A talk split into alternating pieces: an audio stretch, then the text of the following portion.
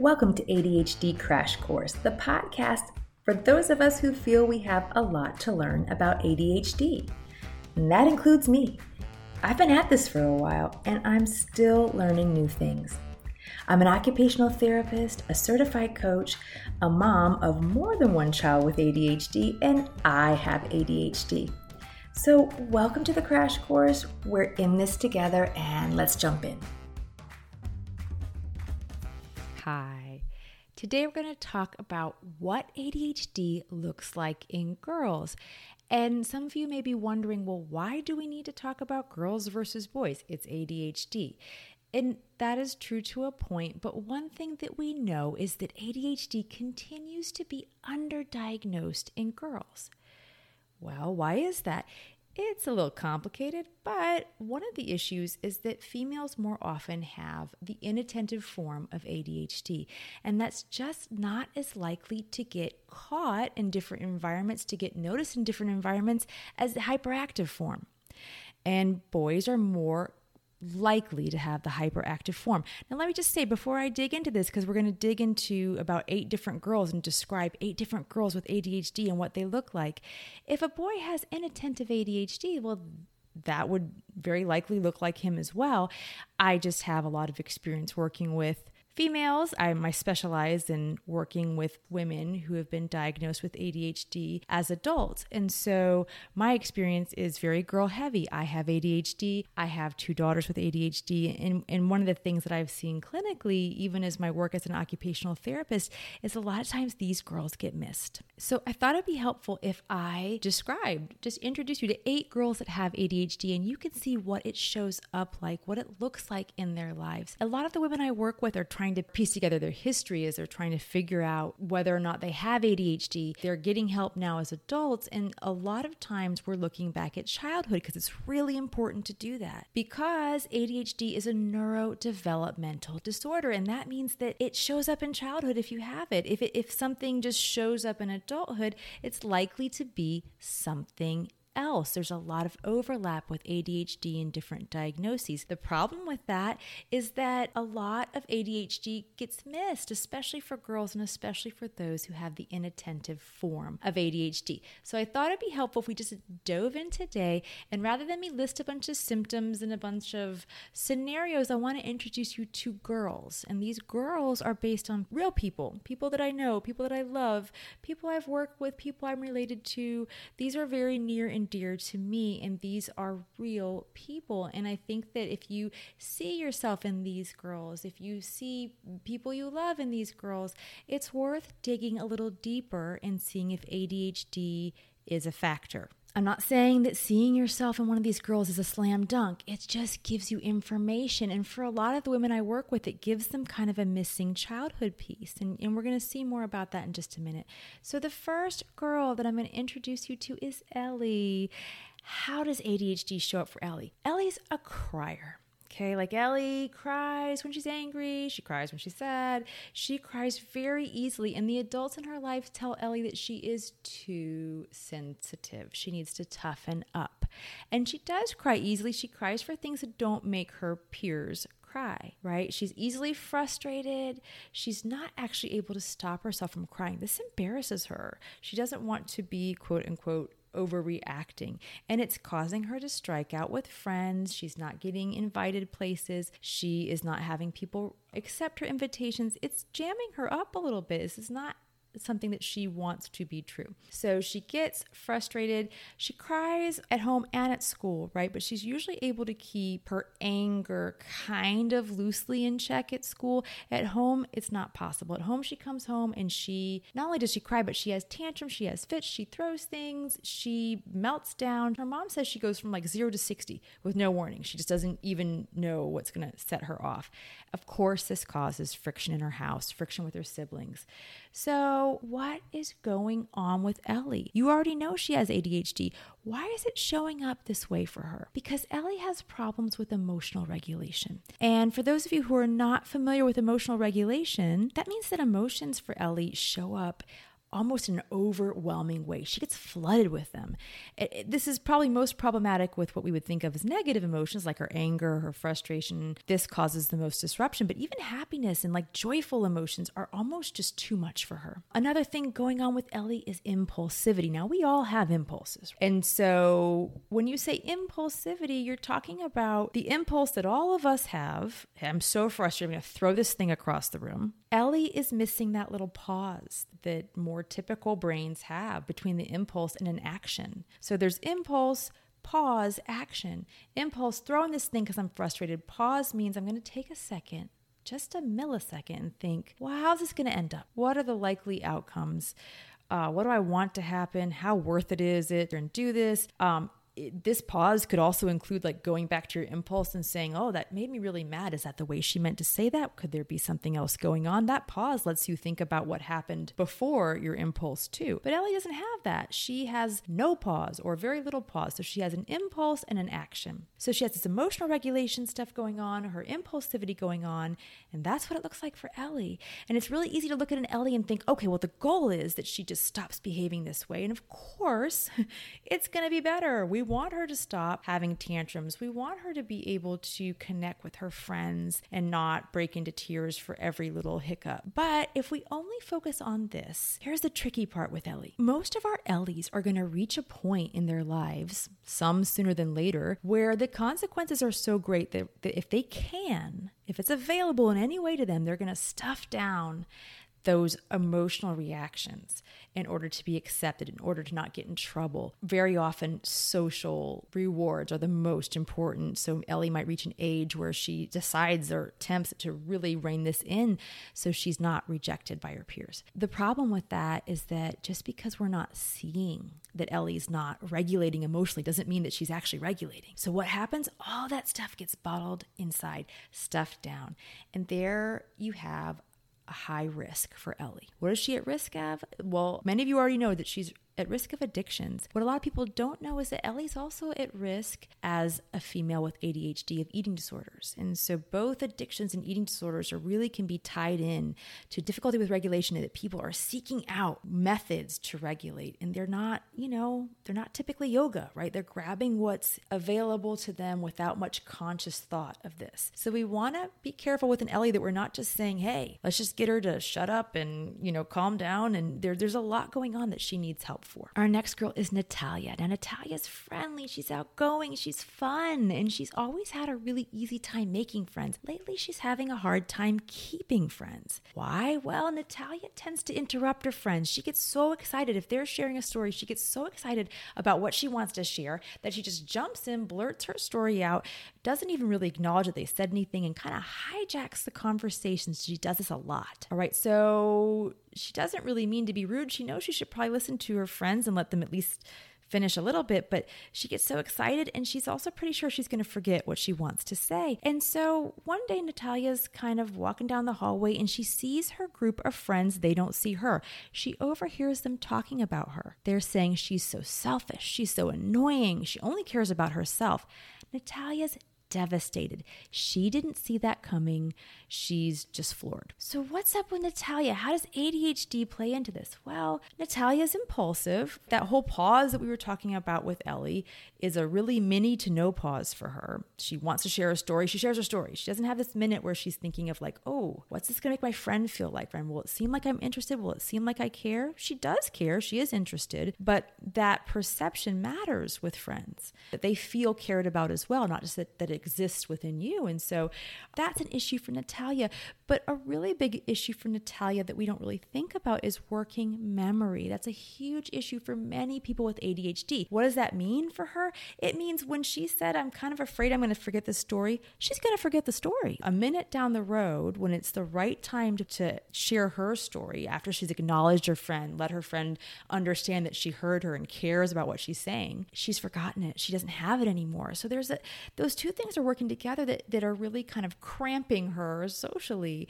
And so the third thing going on with Natalia, and this is a huge thing going on for our girls and our boys, is that she's not attending to, paying attention to the social cues around her. So a lot of her friends with more common brains, more typical brains, they're getting feedback all the time And there's been feedback from Natalia. She hasn't seen it, she hasn't noticed it. When she's cutting her friends off, she's getting rolled eyes, arms crossed across the chest, exchanged glances with friends, awkward pauses. There's all kinds of clues that are letting Natalia know, uh, change course, correct course here. She doesn't get them. And so then when she hears her friends talking about her, it's out of nowhere for her. She's had no chance to correct course. She's had no chance to adjust what she's doing. She's just kind of thrown in there with this result with no understanding of how she got there. And of course, that's really tough. Okay, so next we're going to meet Meg. You're going to meet eight girls today. You've already met two. Meg is our third. Um, I will tell you that Meg is one of the two girls who are the least likely to get diagnosed as a child. So, Meg is a child who worries, and she worries about everything. Worrying actually helps this child remember. She relies on her worry so she's not forgetting things. And she also relies on something else, um, especially in the classroom. She relies on a friend, and she her little friend Anna sits next to her. Anna always knows what's going on. And so she asks Anna what's going on. What were the instructions she just missed? What's something she doesn't understand? She leans really heavily on Anna. Normally, that's fine for Anna. She's patient, she's paying attention. Sometimes it annoys Anna. She's trying to listen to the next thing and it's actually disrupting her in the classroom. So she's not always so happy to help. Now, Meg is worrying about all the things. She's worrying about saying the wrong thing in class. She's worrying about forgetting things. This child is so worried about getting in trouble. Meg is never in trouble, but it doesn't stop her worrying from getting in trouble. She's super sensitive to any kind of feedback or, or doing things wrong. And so this child is constantly second guessing herself, right? And that happens socially too, maybe even more so socially. She's quiet in groups. She's hesitant to join in conversation. She second guesses the things that she says socially and in class all the time. What does that mean? Well, a Meg ends up being kind of invisible in the classroom. You don't see her. She's definitely not causing trouble. She's working really hard to blend in. So, what's up with Meg? Meg is tricky. Here's the thing about anxiety and ADHD Anxiety can look like ADHD, ADHD can look like anxiety, and they can coexist. So we know, we get the cheat sheet. Meg has anxiety and ADHD. So her anxiety is helping mask the ADHD. She is compensating that way. Her constant worry keeps her on top of things. Is it good for her body and her energy and her life? No. She's got this constant state of hyper vigilance that's just exhausting. She's got cortisol flushing her body all the time. She is in this constant state of like just just exhausting hypervigilance. Um, another thing that Meg is doing is she's leaning on her friend Anna to compensate. Meg has inattention. She, which we know is really common, obviously, it's kind of one of the pillars of ADHD is that you're not attending. And so she knows she's missing things. She doesn't want to embarrass herself. She doesn't want to get in trouble. So she's leaning really heavily on Anna to figure out what she missed.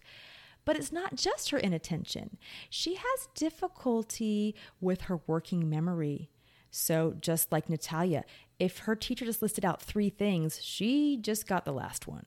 Holding that information in her head, these kids are especially going to have a hard time with auditory instructions and directions if there's no visual backup. Third thing for Meg is that she has executive functioning issues, which means now if you have ADHD, you have issues with executive functioning. Some people have them severely, some people have them marginally, but it's impacted. If you can say always, I will say always here. I know you're never supposed to say always, but pretty close to always. So she has deficits in executive functioning skills. These are the skills that help you plan things, break things down, organize things, make decisions, prioritize. And so these are really heavy skills for the classroom. And so instructions that require her to figure out something, sequence something, have steps, she's lost. And so she's also leaning on her friend to do that for her. And so anxiety and ADHD are keeping her from making connections with her friends or keeping her from being a part of her classroom. And they really cause her to live kind of on the fringes and very unlikely to stand out as being someone who actually needs help, maybe for the anxiety, but, but not for the ADHD. So now we have Jesse. Jesse is Jesse's who you picture when you say, My daughter has ADHD. It's Jesse. She has ants in her pants. She's constantly moving, even if she's doing something that's seated, like a, watching a show. She's flipping off the couch. She's rushing through everything that's boring What's boring for Jessie? Everything, everything that she doesn't want to do. So she rushes through the shower, she leaves with shampoo in her hair, she gets out of the shower with shampoo in her hair, She leaves the table before her family's even sitting down. She is constantly rushing through things like homework with sloppy handwriting and missing questions and what we call careless mistakes. So she's also talking fast, like I'm doing now, so I'll try to slow down. she talks fast and she's hard to understand. And so she mumbles, she talks fast. She's being told to all the time talk slower, talk quieter, and slow down. All right, she has a hard time controlling her volume and she has a hard time controlling her speed. She also in the classroom, like, so this is home, right? I just described home for Jesse. Imagine school for Jessie. She has a hard time staying in her seat. She gets up. She'll get up and leave the room without permission. And so what does that look like? Well, it can kind of look like she's defiant. She's not defiant, but she she looks like it. She's not following directions. She distracts her classmates all the time. She makes noises, she's touching them, she's drumming on her desk, she's whispering to them, she's pulling their clothing when they're in line, she's always fiddling with someone, annoying someone.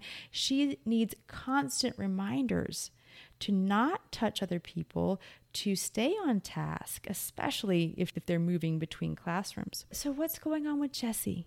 So, we already talked about impulsivity. Jesse's impulsive. We didn't talk as much about hyperactivity, but that's that's the one that everybody pretty much can figure out and see in Jessie. So she's impulsive, she's hyperactive. She's, this child is much more likely to get diagnosed with ADHD. And that's working in her favor because maybe she's going to get tools, but she's also really likely to have kind of constant negative feedback about her behaviors. This is at school with her family, her friends, her teachers. She's going to get a lot of your too much. And that's going to have a pretty big impact on Jessie. So, also, I mentioned before, her impulsive behaviors can look like intentional defiance, and this can end up being a really bad cycle for her. If she's being interpreted as being defiant and people respond like they would respond to defiance, and this this child's just really just seeking out constant movement and dealing with impulsivity. Another thing about Jessie is that consequences and rewards that really work well for every other kid in her class don't work well for Jessie. She is an in the moment. And so these rewards and things that are extended away out of the moment and consequences are out of the moment, it's not going to work for her. And that gets really complicated because that's really how most rewards and consequences work. They're a little more removed from the moment, and that's tough for Jessie. The next girl we're going to meet is Shreya. Now, Shreya needs to move to focus, but not like Jessie. Like she's kind of wiggly and fiddly and fidgety. So, how does that look like? Well, in class, she's doodling on paper, she's playing with her hair, she's fidgeting with little things on her desk, she's chewing on her pencil, she's tipping her chair back. She's doing all these things that that are maybe they're a little annoying or kind of stand out a little bit to people. They're not a huge disruption, but these are the ways she's trying to focus. This child is seeking out a lot of sensory input, a lot of movement to help her focus.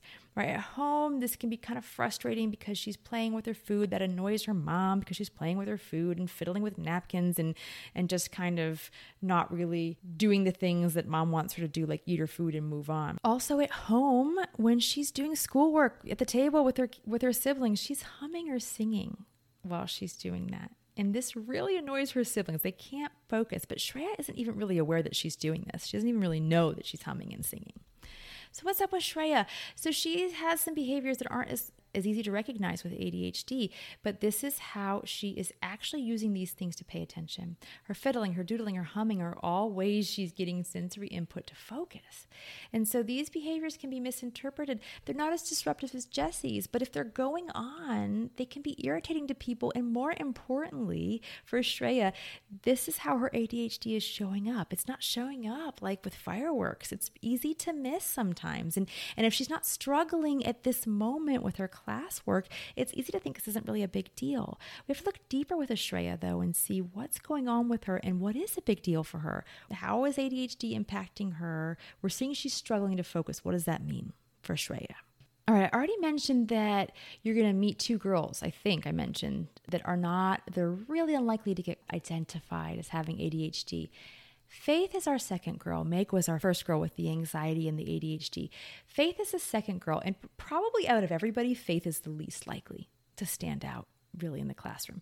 So, what's up with Faith? Faith is she's low energy, especially in the classroom in school. She's got her head propped up in her hands. Sometimes she looks like she's half asleep. Maybe she's going to rock back in her chair and get some movement or bounce her leg, but maybe not. She might not do that at all. She might just look super, super low energy.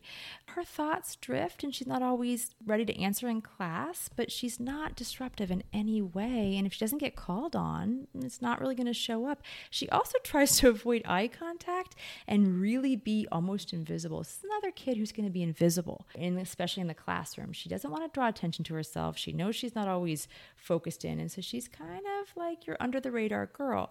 Here's the thing about Faith, though Faith is super intelligent. She knows the answers to things that are questions that are being asked, but she can't answer quickly she looks kind of low energy, but she also processes slowly. And so she's not as quick to answer as her classmates. And that means that a lot of times people yell at the answer before she even knows if she knows it. She does not really sure what she knows sometimes because she is slower and that rhythm is not a good fit a lot of times for a lot of classrooms.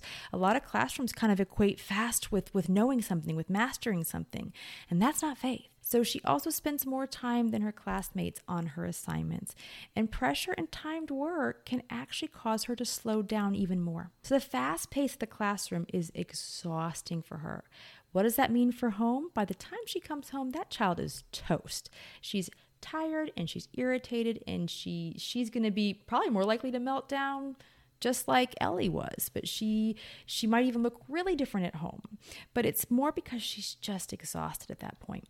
So, what's up with Faith? Why is ADHD showing up for her this way? It's because she has problems regulating attention and her energy levels, just like all the people with ADHD. But for her, it looks different. For her, it's low. Her energy is low. And what's the worst thing for her in the world is to sit in the same place for a couple hours. By the time that's done, that child is tanked. So when we see Faith moving and kind of fiddling, rocking her chair, she's actually she's not hyperactive. She's trying to get sensory input to get her attention to come up, her nervous system level to come up where she can actually pay attention. And she is slow to process auditory information. Part of that is because she's inattentive. She can't filter out sounds around her. She's internally just her thoughts, she drifts in her thoughts, and she's rarely able to show what she knows in the classroom. She's just not quick enough. And so, of course, that ends up impacting the kind of student she is, the kind of student she thinks she is. Even if she gets help, if she needs extra help, on the test, extra time for the test to get her to be able to do this. It embarrasses her. She doesn't want to have that attention drawn to her. But honestly, she's not likely to get diagnosed at this point in her life. And so she's not even likely to get that help. So that's Faith. She's another tricky girl. Our next girl is Jada.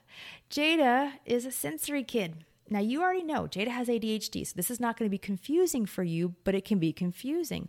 Just like anxiety and ADHD, sensory issues and ADHD can be confusing. Why?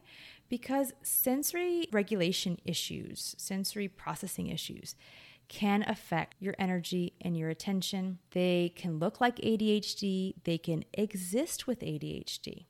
So there's not this is not like a clear cut all the time, but we already know Jada has ADHD and sensory issues and that happens all the time that those two things show up together. So noisy places like lunchroom, bathroom, indoor gym, they're overwhelming to her.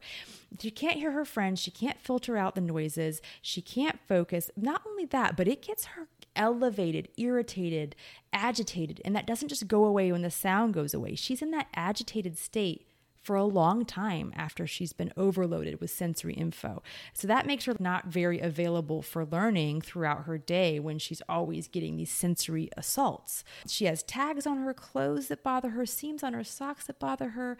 She doesn't like a lot of different food texture. She's a picky eater. This child also appears kind of grumpy and even controlling when she's trying to avoid some of her sensory triggers in her day. So, what's up with Jada? Jada has sensory regulation issues, difficulties there. And they can have a really, this is not a small thing. You know, sometimes we have a little sensitivity, but for a kid that's really a kid or an adult who's really affected by this, it's a huge functional impact for them. So, the presence of sensory issues, like I said, doesn't mean that she has ADHD, but you know that she does. So, so we know she has dealing with both of those things. And honestly, there's only so many sensory inputs that Jada's going to really be able to avoid in her day if she's able to avoid many. At home, you can alter things a little bit more, and, but the classroom doesn't have as much control. She doesn't have much control over what she can be taking in sensory wise. So, school is tough for Jada. So now we have Lily. Lily, her dad calls her the master of disaster because Lily's every environment for Lily is kind of a disaster. Her bedroom is trash. Her locker has things falling out of it. Her backpack has things crammed into it. She loses things. She constantly misplaces things. She can't really do her homework unless someone's sitting with her. And that's if we can even find the papers in her her bags and stuff. She just she's constantly a cyclone of, of chaos not because of her hyperactive activity, but because of the mess, the, the disorder around her. So, what's going on with Lily? I forgot to mention that Lily, you know, if dad says, hey, go clean your room, it just doesn't happen. It absolutely doesn't happen. She can't do this on her own. It looks like she won't do it on her own. That's what it appears like to the adults in her life because even if she has something that's kind of rewarding, like, oh, we're going to go do this, watch this movie you want to watch, whatever, she still doesn't get it done. She might end up eventually crying or being upset in her room because she's, but not making any progress in cleaning this room. Well, so dad eventually goes and he cleans it for her step by step with her. What happens the next day? It's back to a trashed mess. What's going on with Lily? Well, Lily has executive functioning issues. She has deficits in that area. If you have ADHD, these will be impacted. Executive functioning skills are the ones that help you break down your tasks. We talked about that before. They're, they're your goal directed skills. And so things like organizing her room, she's got to figure out where do things go? Where's their home? What the steps are, what's the priorities, what can she keep put away. This seems obvious to some of us. If you have executive functioning issues, this is this is like a minefield. This is really frustrating, challenging, difficult stuff. So even if you have somebody who comes in and does all of it for you, you're still lacking the skills that even help you maintain it. Uh, another thing going on with Lily is that she has inattention and poor working memory. That shows up in her stuff issue, her chaos and disorder issue in two ways. Number one, she doesn't pay attention or remember the homes for things. This child actually is probably best served by having labels on things that you, you would think she would remember where they would go. She's not remembering. Also, her inattention and poor memory mean that in the absence of something having a home, she doesn't like if she comes in the door and she takes off her shoes and doesn't have a home, She's not paying attention to where she takes off her shoes because she's on to the next thing in her mind. And she doesn't remember because she has memory issues where she put her shoes. So this child is always looking for things. She's always losing things and looking for things because things don't have a home in her world.